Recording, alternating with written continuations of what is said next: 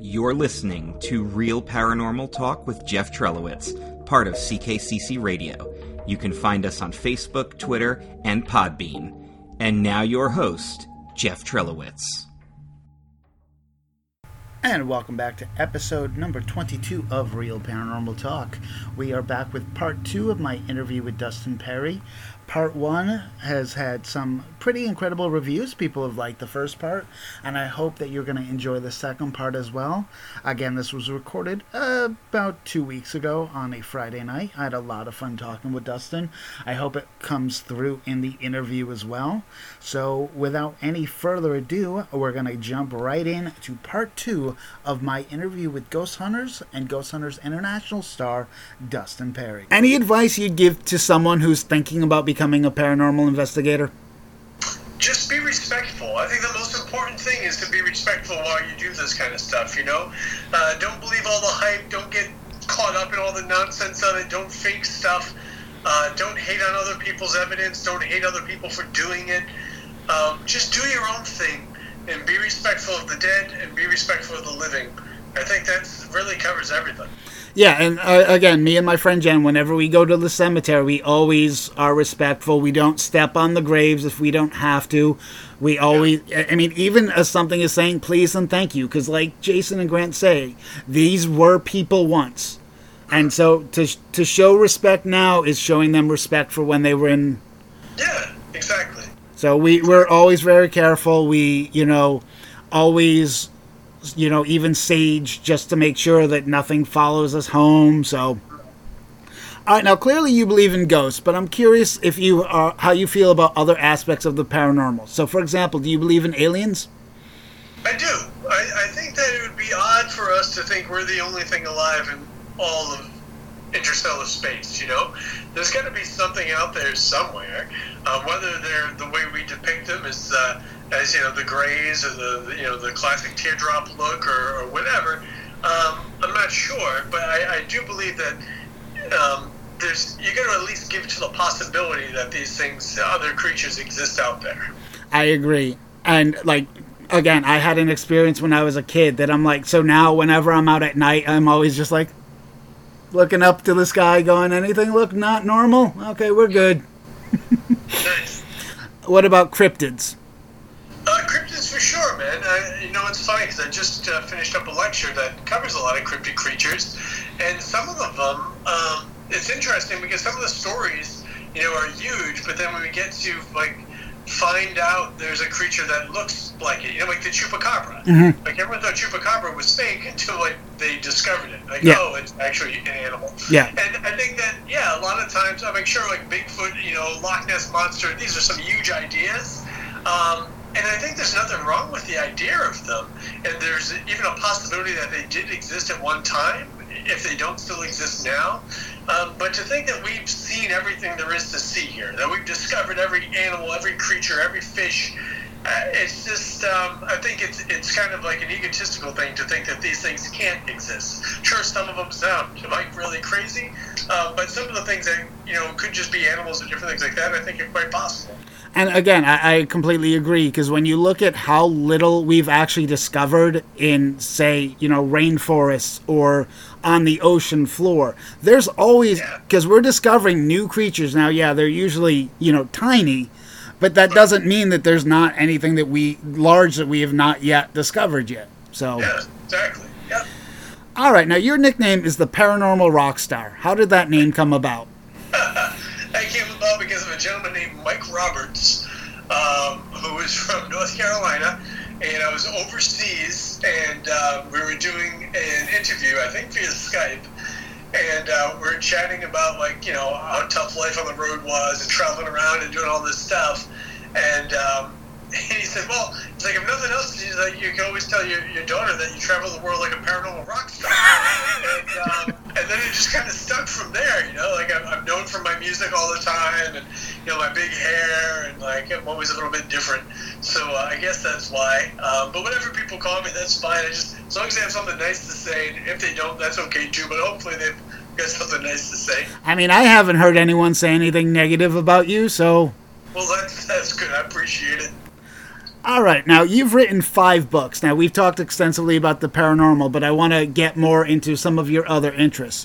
What inspired you to write those books? So yeah, so the, the first couple of books with Barry were paranormal. Then I went off and started writing stuff on my own. Um, and from What's Next to the Devil Shivered and Kaleidoscope, these books kind of travel with me like on the road, behind the scenes stories, but more not about the show, but just about life on the road. And uh, I wanted to write these because um, you know, people see you on television, and you know, it's a very small platform. I'm not some big star, but with a little bit of notoriety, I had people would write to me and they'd ask questions, and um, it went from paranormal advice to life advice to work and love life and, and like serious things about like self harm and cutting and uh, thoughts of suicide, and um, I wanted to try to help people and inspire them, and I wanted them to see that just because I was on television doesn't mean that things were easy. And traveling and being alone a lot sometimes is very difficult, but ways that I went to try to find to be happy, and just stories from different countries and things like that. Uh, but what I care about most is just trying to help other people. You know, I always say that we're, we're spirits going through a human experience. Inside each one of us is, is a spirit. We're not from here, we don't stay here but while we're here together, we should be looking out for each other. And so um, I really like to, to, to, do that for others as much as I can. I absolutely loved What's Next, and I want to read some of your other books as well because I liked all the pop culture references, some oh, yeah. some references to old songs that I'd completely forgotten. I just yeah. thought that, and the way that you would tie it into the stories that you were telling for Life on the Road, I thought was really clever. Thanks, man. Thank you very much. Uh, do you have plans to write any other books? I have two that I've started. Um, one is a pure fiction book, um, my first one of this type, and it's uh, kind of like Charlie and the Chocolate Factory and Wizard of Oz and all kinds of weird stuff, but it's a motivational book. Um, this just tells a story of a character that goes on this fantastic journey and the weird creatures that he meets and stuff along the way and how he learns things from them. Um, so I, uh, I was hoping to get that out this year, but then this year it's just it's been crazy and it's busy, thankfully. Um, but I've got a good at least third of that written, I think. And um, I started to uh, to also fancy writing a book um, about Christmas because I love Christmas a lot. And uh, so I'm putting something together about that too. So I stay quite busy doing these kind of things. I could imagine. Now, in addition to the books, you also, under better circumstances anyway, travel the country and give lectures on several topics. Where did you get the idea to do that? Um, so I was asked originally um, to do like some colleges uh, to do lectures and like little ghost hunt activities and that kind of thing. Um, and then we started doing the casino events, and they want you to do you know a presentation. Um, so we started doing those, and then uh, in New England, you know, going around to the libraries in the fall and stuff has always been nice. Uh, then I kind of found my niche doing motivational speaking, and uh, so I speak anywhere from grade schools all the way up to corporate events and everything. Um, and I change the subject matter depending on my audience. Uh, but I think it's important, especially now, to try to keep people motivated and going forward. And I try to make it fun. It's not a lot of you can do it, like believe in yourself, like that stuff, you know, which has its place, and God bless the people that do it. But for me, it's life experience and looking at things. To me, everything comes down to perspective, and we got to find new ways to look at things so we can find ways through situations. And um, and that's you know like my YouTube series. Hey, got a minute? That came about because of these kind of events and lectures. Uh, and I wanted to have an opportunity to put things out there for people. And yeah, it's weird. I dress up in costume and I wear makeup and all this stuff.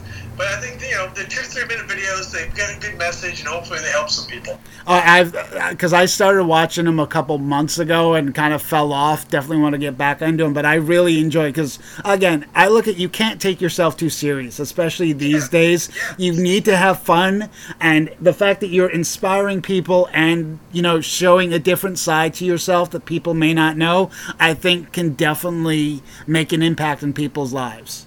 Yeah, well, thanks a lot, man. They're a lot of fun to do. We did 120, and I'm, I'm writing up a new batch, so we're going to do another 60 of them. And the fact that they're, again, only one minute. So when you look at what's actually available on YouTube, and they're, you know, 15, 20, 45 minute videos, yeah. with these you can literally knock out you know 20 of them on your lunch break and actually by the end of it you're feeling good so yeah well, that's good i'm glad to hear it thank you very much how long does it take you to develop a lecture, research, and practice it until you know you're ready to actually perform it for an audience? Uh, so yeah, there's a lot of research that goes into it. Um, I like to try to make sure I cross-reference all my stuff. Um, so usually it's a couple of months, um, like from from start to finish, you know, because um, there's a lot of stuff that goes into it. And then you know, toward the end, it's you know I start getting fussy. Like okay, I want to like make the dissolve look like this or a page flip like that because I like it to look smooth. Um, and then I practice them, of course. But um, I always think it's very important, at least when you're putting the information together, that you don't just you know Google search something and then just copy whatever you see, because a lot of times that's not factual. It's not it's not accurate. You know, so I do the best I can to try to cross-reference things as many times as possible. And even with the Hey the videos, there's a lot of times where you'll see me say this quote was attributed to you know Mr. Rogers but it's not from Mr. Rogers, you know? But we live in a society now where people see a meme posted, they're like, oh yeah, of course he said that. But it's no, someone just put that picture with these words. But we go back and it's from like a political activist from like the 60s, you know? So it's important to research things because we really live in a time where it's easy to get misinformation and people share it without ever checking it. Yeah. So you have to really do your, your due diligence with it. Uh, you know, again, it makes me think of the meme of uh, it's a picture of Abraham Lincoln, and it says, "If it's on the internet, it must be true." Quote Abraham Lincoln. nice, exactly. exactly. And yet, there are some people that will be like, "Well, if it's on the internet, Abraham Lincoln must have actually said it." That's great. All right, now one look at your Twitter page, everyone will know who your favorite musician is. What is it about the king that makes his music so everlasting? Oh man, Elvis is just so timeless. Um, and, and, I love all kinds of music. I'm a Beatles fan. I love John Lennon. I love Willie Nelson. But Elvis is just—he's the king for a reason, man. Just uh, the charisma, the showmanship. Like I watched videos of like him performing in the '60s, where he was like a young kid, and um, you can see how excited he is. And even like in the early, early ones, you can see he's nervous. Um, and then, like in the '70s, on stage like a casino, like kissing every girl he's halfway through a song. It's like, who does that? Like, it's insane, you know? Like, he is a rock star's rock star. Like, that's about as good as it gets, man. And I know the movies, you know, kind of like cheesy or whatever, but I love the movies. Um, just my dad was an Elvis man, and uh, it just kind of got trickled down to me, I guess. So, what are your favorite Elvis songs? If you had to pick a handful, what yeah, it's hard because it changes a lot. Um, um, Follow That Dream has always been one of my, my favorites. Uh, Follow That Dream wherever that dream may lead. That's a great little song. It's light heart, um, and it's lighthearted and, and heartfelt. I think. Um, if I Can Dream, uh, which he did with the '68 uh, comeback special, it's a great, real powerful song about dreaming that we could all work through this life together, uh, hand in hand. Um, there's uh, man, there's so many different ones that I just uh, I just come to love, and uh, a lot of even like the movie soundtrack stuff I think is really fantastic, you know. Uh, but yeah, follow that dream, and uh, and if I can dream are probably my favorite. So I guess I get a thanks for dreams, and hoping that things will get better. well, we could use that these days, that's for sure. Yeah. And because I mean, the fact that you list those songs when you think about Elvis, those would be considered deep cuts because they're not, you know, Heartbreak Hotel or yeah. And a, a, lot of like the great songs are the ones that don't necessarily get the same play as the bigger hits because those right. tend to be the more deeper songs. Because yeah, when you sure. think Elvis, again, you think you know hip shaking and and the hair and yeah. and you know Hound Dog and Jailhouse Rock. So I, I think it's cool that you listed some of the uh, the lesser known songs. Yeah. Now you had listed a couple other musicians. Who else? Anything from today that you might listen to? Um, no, I think I've gotten old, man. Uh, honestly, the last new art. So this is, sounds old too. The last new artist that I got into and like downloaded a bunch of his stuff was Lil Wayne, which stands in great contrast to Elvis and John Lennon and Willie Nelson. Um, but he was like the last like new artist that I listened to. Like I can't remember. Like I, I like rock a lot, but I, I think I, for me, rock was like 1980s like glam bands, hair yep. bands. Yep. Um, early 90s metal. Like I was into that stuff. Um, but then like once you know, I, and I love Nirvana and stuff. But after grunge. I feel like after grunge, to me, rock kind of fell off a oh, bit. It's not just you. Don't worry. No, because I'm I'm the same way. Whenever someone asks me what kind of music do I listen to, my first reaction is I'm a classic rock guy. so yeah. for me, it's Floyd. Queen, Aerosmith, Billy Joel, Elton John. Yeah. Yeah, I, I I mean, there are some music of today that I'll listen to. I'm big into Shinedown and Theory of a Dead Man and things like that. But if you put a gun to my head and said, you have to pick one genre to listen to, Yeah. it's going to be classic rock. And like you said, even 80s bands, Def Leppard, Guns N' Roses, Poison, uh-huh. all the classic one hit wonders that are just so horribly cheesy. Yeah. Like, so good. like I like if I hear the safety dance, right. I automatically have to look at my hands because it's part of the song.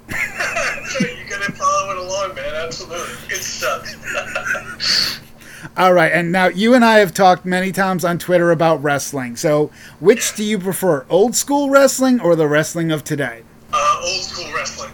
Without, yeah, Old school wrestling.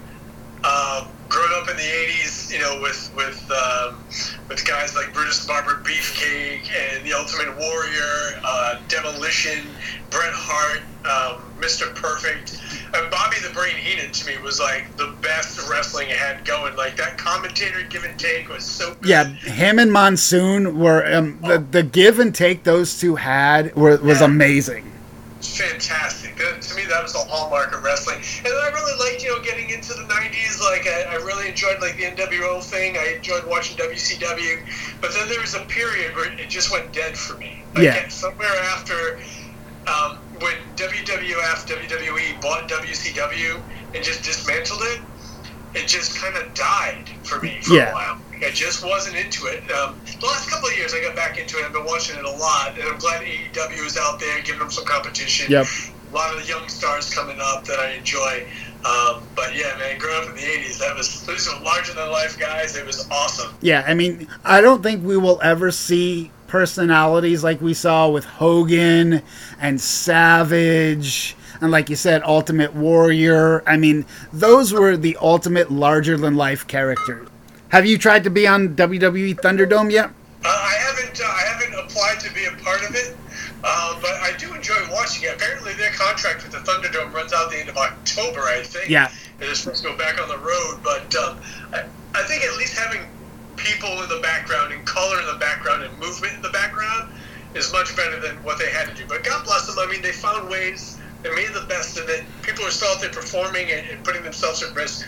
Uh, it was fantastic that they made it through it, and I look forward to see what comes down the pike. I, I completely agree. Um, give some because for the people who don't really know you, give someone a random fact about yourself that most people don't know. Um, I once won a donating contest. There you go. I was at a Simpsons film festival at an old movie theater, and they they brought like four or five big guys that you would like expect to eat a lot of donuts on stage. And then I raised my hand, and they're like, "Really?" I'm like, "Yeah."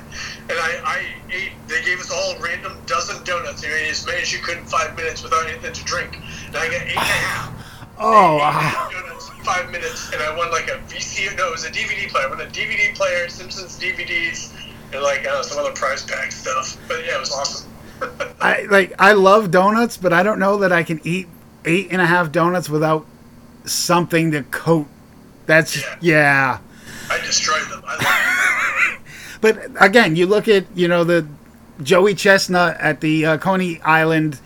You know Oh, yeah. he's a little dude too, and yet he will yeah. just he breaks records every year, and it's disgusting but awesome at the same time. it is. It is. All right, so I'm going to wrap it up with one more. We kind of got away from the paranormal talk, but I I want to ask, what has been some of your favorite moments on Ghost Hunters that either you were a part of or you have seen? Um, so some of the best one, one of my favorites was just comedy. Was just the first time we met Dave Tango, and he wore that tiara.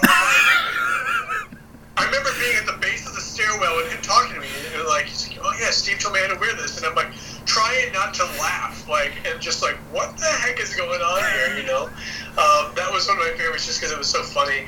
Um, spiritual stuff. I mean, the- as we talked about, the lighthouse was fantastic. we went to a, a place that's kind of lesser known too in Easton, Pennsylvania. Uh, it was a an old um, American Legion Hall. And for a while, that was going to be my last case. I, I, I left the show just because I wanted to come back home. And um, it was cool for me because there were shadow figures there the tall one and the short one. And I was like, how perfect for me is this like a storybook ending? Like I started with seeing this as a kid, and on my last time filming the show with these people, and this is what I get to see one last time, you know. Uh, but the Ghost Hunter crew is kind of like the mafia, and they just keep pulling. me back. Every time I think I'm out, they keep pulling me back in. So, two episodes, all right. Maybe one season, maybe two seasons. I don't know. But I love it. I love the people I work with. I love doing it. Even now, like you know, I get to do an episode of Ghost Nation this year. It's a lot of fun. Yeah, it, it, it was good to see you on uh, Ghost Nation this year with Cody. Thank you very much. Yeah, it was nice. I love working with Cody. He's one of my best friends, and uh, he's going to be doing more in Ghost Nation. Um, he and Satori. It's good stuff. So I hope people check it out. Uh, for me, there are three stories that always, when I think of favorite moments on Ghost Hunters. One is with Tango when he was swearing in the funeral home when he was trying to provoke. Here comes Jersey. He's like, "I'm glad you're dead," so bad. Like the worst provoking ever. It just like comical. and then when they cut to everyone in the van laughing. Uh, were you there the day Elijah Burke freaked out in Waverly Hills? Oh yeah, it went running down the road. Yeah. yeah. Pushed Kristen out of the way. Oh my god, he like high needed man and gone. Yep. That's what it like. If I'm in a bad mood, I will put that clip on just because of. And then Out of the wrestlers I worked with, I talked with Miz the most. I forgot Miz did it too because I was like, Kofi did it, Punk did it, Elijah Burke did it. I forgot Miz did it. Well, because Miz never broke kayfabe. Miz stayed in character the whole time. and they like they were like, we can't use this. They sent him to the trailer, and I was just hanging out there at this time, so we sat and talked. It was awesome. Because you guys have had some really cool guest stars. Like my favorite was the Meatloaf episodes. I never get to meet Meatloaf. I'm so mad. I wanted to. Because he and like he took it so seriously. It was amazing to watch. Like, how- like you look at him in there, and it was a kid in a candy store. hmm Yeah, absolutely. Um, I loved because I was a big Eureka fan, so to see Colin Ferguson on was a cool Yeah. episode. Um, yeah, there were so many great like guest stars that I'm like, oh, that's cool that they got him in. Yeah. And then my other favorite one was again, I think it was either season one or season two. In New York, they're unloading the van and they put some equipment down, and some guy picks it up and runs with it. And Steve goes into full cop mode and chases the guy down. Yeah, I want to say it was. I want to say it was Batavia, New York, maybe. I forget, but uh, yeah, they be careful where you go. You know. Yeah, that goes back to what we were saying earlier. You don't know people's intentions. Guy sees a case on the sidewalk. He's like, I'm claiming this as my own. Good times, man. All right. Well, I want to thank you for your time. I think I've taken up enough of your time. Thank you for being part on Real Paranormal Talk. Um, you're welcome to come back anytime because I had a blast. I appreciate it. Me too. Thank you so much, man. All right. Thank you, Dustin. Have a good night. All right, you too, buddy. Bye. See you later. And that's going to wrap up my first ed- interview here on Real Paranormal Talk. That was, of course, Dustin Pari from Ghost Hunters and Ghost Hunters International. I hope you enjoyed it as much as I did. Um, again, he was such a great uh, conversation. I and I, I'm hoping to get a couple more interviews as this podcast continues to grow. In the meantime, I want to thank you for listening. Make sure you check out all the other great podcasts here on CKCC Radio, including the new number one show on the network, Nerd Table, which will have a new episode tomorrow morning. Also, check out if you're on Facebook, my group called Paranormal Discussion. It's a great way to reach me as well. So check out Paranormal Discussions here on Facebook as well. In the meantime, I hope you have a great weekend. And unfortunately, it's Monday tomorrow. So uh, have a good week, everybody.